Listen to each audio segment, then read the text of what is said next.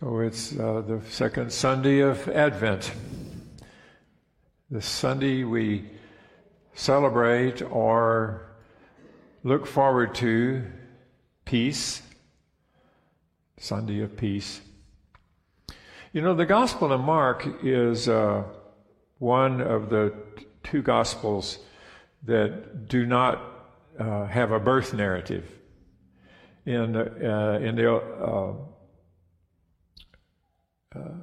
beginning of John, the Gospel of John, uh, begins with uh, a, a, narrative about the nature of Christ, and then uh, with the coming of John the Baptist. And Mark begins straight away with the coming of John the Baptist and, and begins with his proclamation Mark leaves it to Matthew and Luke to tell the tale of the of the uh, birth of Jesus. We'll we'll be getting to that a couple of weeks, right? I don't know. The coming of Jesus into the community uh, gathered by the river is what is being waited for here, and uh, John the Baptist is, is baptizing, the thing that caught my attention, in fact, I never really pondered about this uh, in my preaching over the years uh, on this particular passage. Lots and lots of people were coming from all over the countryside, it says, and out of the cities, and they were all coming to John to be baptized. So it was like there was something going on, you know. It's like if this place was filled up right now, we would say, well, there's something going on. something going on. So I think it's a community that's, that's gathering by flocks, searching for some kind of reconciliation or another. They were looking for something. So it's kind of like we are looking for something right now, aren't we? They're coming. We're looking for something, for some peace, peace of the Lord. Prepare the way of the Lord, he says. An Advent story indeed, not just a birth story. So, being it's a Sunday about peace, I, I uh, remember to look at uh, St. Paul's letter to the Philippians. Uh, do not be anxious about anything, but in everything by prayer and supplication with thanksgiving, let your requests be known to God. And you know where God's is. Always, He knows. But He goes on to say, uh, let your requests be made known to God, and the peace of God, which surpasses all understanding, will guard your hearts and your minds in Christ Jesus. That's a big statement, really. The peace of God's for which we, we don't understand what it is, really.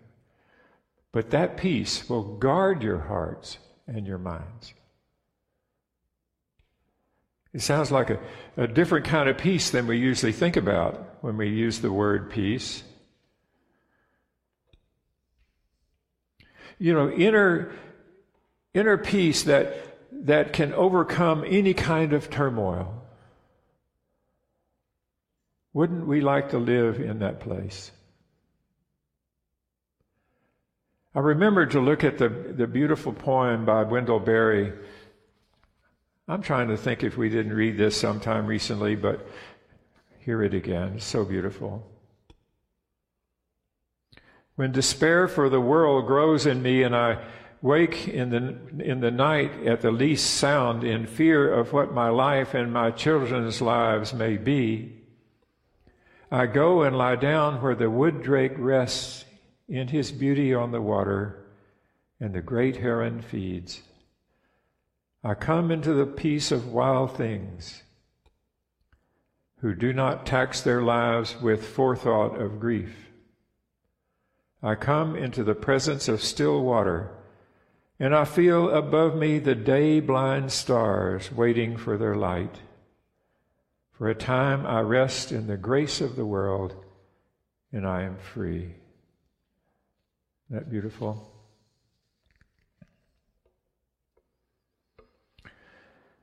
So in the you know in the morning when we come to church, I like to begin with a, a little uh, exercise in being present, contemplative prayer in a way, or just a little small sample of contemplative prayer. Maybe just for a few moments, we can feel that peace of God that will guard our hearts and minds in Christ Jesus. Maybe we could feel that. You know, sometimes our mind is so filled with worry and dreadful expectations or sadness or grief or or anxieties of all kinds, or perhaps our minds are filled with uh, uh, concern over, over pain in our body of some kind. Or maybe the craziness of the present season or the present world we live in right now. Not peaceful. But here's the thing sometimes our mind is filled with happiness and joyous expectations and elation or ecstasy or wonderful things or love or beauty and joy and excitement in the present season. Sometimes our minds are filled with that. But here's the thing neither one of those two things are peaceful, are they? In the way we're talking about peace right now. One is not good and one is very good, but neither is peaceful. It's hard to be peaceful when you're in the where in Costco trying to mm, I don't know it's wonderful, it's joyous, and we're looking for the best president, present.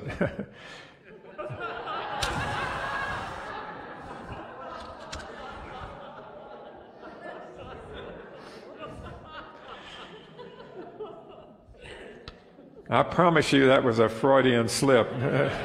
I had no intent of saying that, albeit true.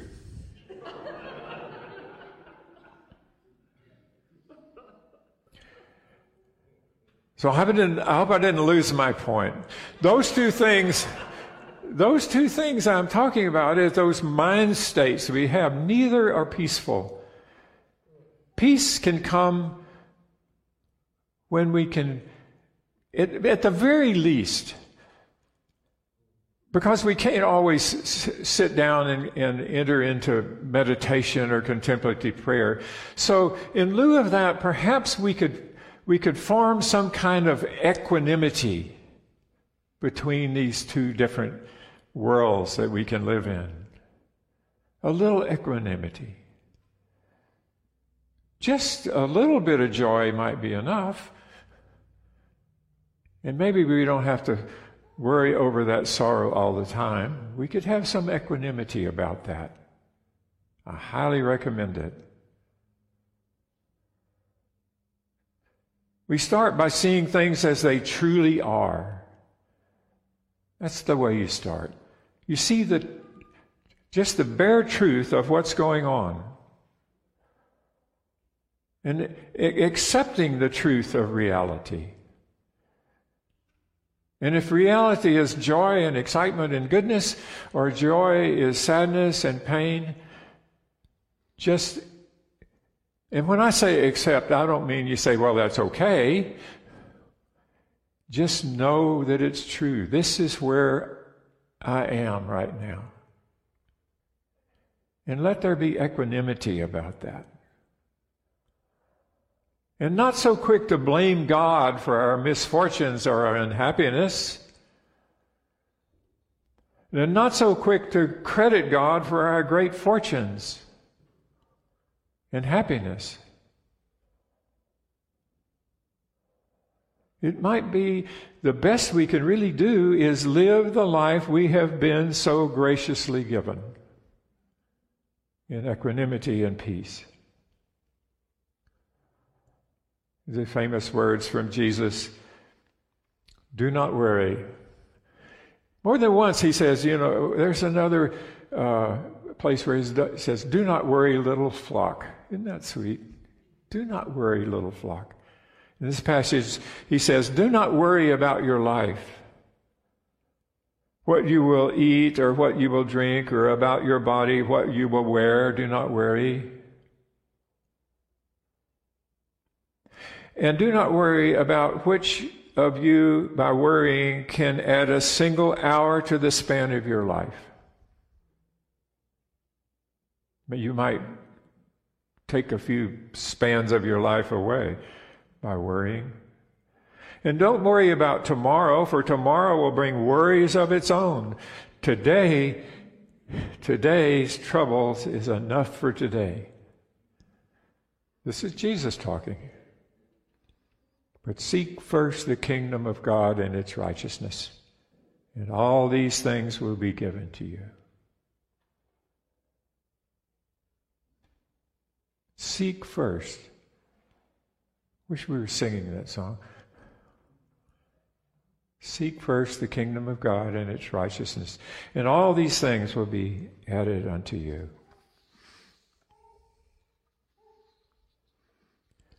Me just a couple of verses from the uh, beautiful poem If by Rudyard Kipling. I kind of read, read, a parody of this uh, uh, poem a few weeks ago. It ended up, You Might Be the Family Dog. You might remember that, but this is a little more to the point. In just a couple of verses. If you can dream and not make dreams your master, if you can think and not make thoughts your aim, if you can meet with triumph and disaster and treat those two impostors just the same, if you can bear to hear the truth you've spoken, twisted by knaves who make a trap for fools, or watch the things you gave your life to broken and stoop and build them up with worn out tools. If you can talk with crowds and keep your virtue, or walk with kings, nor lose the common touch, if neither foes nor loved friends can hurt you, if all men count with you, but none too much, if you can fill the unforgiving minute with 60 seconds worth of distance run, Yours is the earth and everything that's in it. And then I kind of stumble on this one. And which is more? You will be a woman, my daughter. You will be a man, my son. Amen.